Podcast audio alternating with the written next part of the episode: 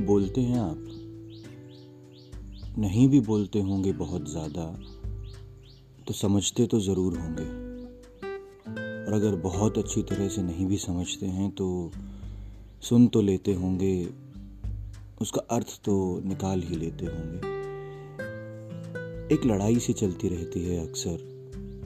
कोई अभियान छेड़ देता है, कोई मिशन छेड़ देता है, कोई जिद छेड़ देता है कि आंग्ल भाषा का प्रयोग ना करके हिंदी भाषा का प्रयोग करें। या और तमाम तरह की चीज़ें थोपने की कोशिश कर दी जाती है।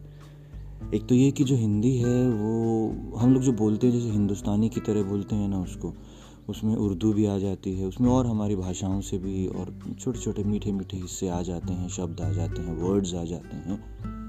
और भाषाएँ इसी तरह से यात्रा करती हैं ट्रैवल करती हैं।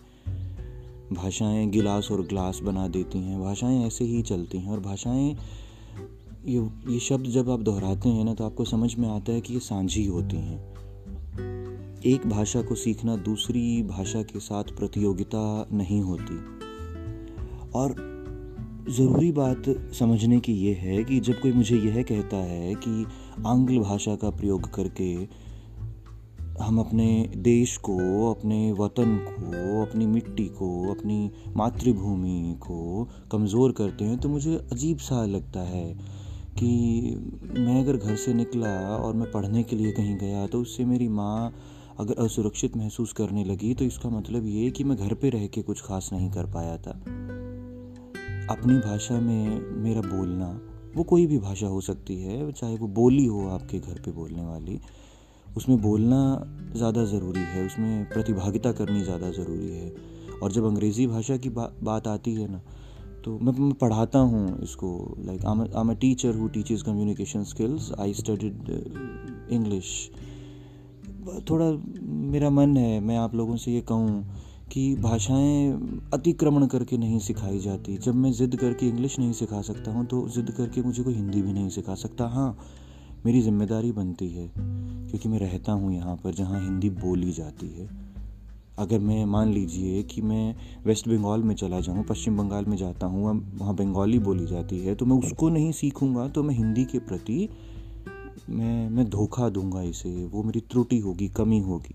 मेरी गुजारिश आप सभी से ये अनुरोध है कि हमारे आसपास में कई बार हम लोग ये मान बैठते हैं कि जैसे कि मैं मैं तिलक लगाने से धर्म को बचाऊँगा, या टोपी पहनने से धर्म को बचाऊँगा मैं गाड़ी के ऊपर सायरन लगा लेने से अपने पद को बचाऊँगा, या मैं हथियार उठा लेने से अपनी सुरक्षा कर पाऊँगा।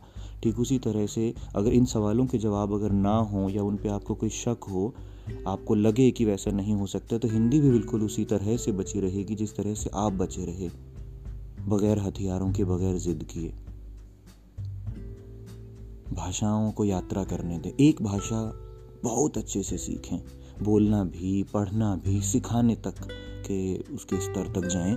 और यदि आप एक भाषा सीख जाते हैं तो मैं अपनी समझ से आपको कह रहा हूँ, बच्चों को पढ़ाते हुए, खुद पढ़ते, सीखते हुए अपने गुरुओं से यह सीखा, यह समझ में आया कि यदि एक भाषा बहुत अच्छी तरह से आपको आती है, खूब अच्छी तरह से आप उसको जानते हैं तो दूसरी भाषा में जाना बड़ा आसान हो जाता है। बिल्कुल उसी तरह से जैसे अगर आप फुटबॉल अच्छा खेलते हैं ना तो आपका शरीर जो है वो एथलेटिक में आ चुका है, वो वो चुस्त हो चुका है, उसको अभ्यास करने की, नियम में रहने की एक आदत हो चुकी है। तो आप फुटबॉल से हॉकी में और दौड़ने में और कसरत में बहुत आराम से अलग अलग जो फ़ील्ड हैं, उनमें जा सकते हैं।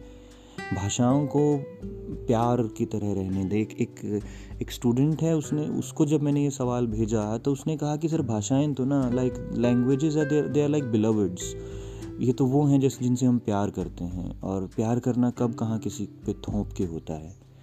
बस उसी तरह से बात है ये।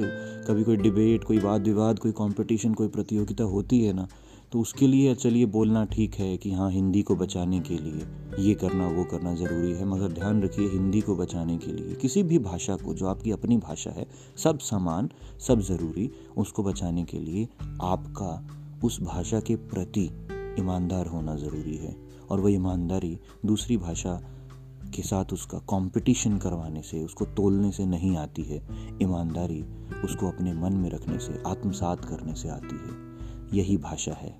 यही तो हमारा जीवन और सभ्यता का होना है। धन्यवाद।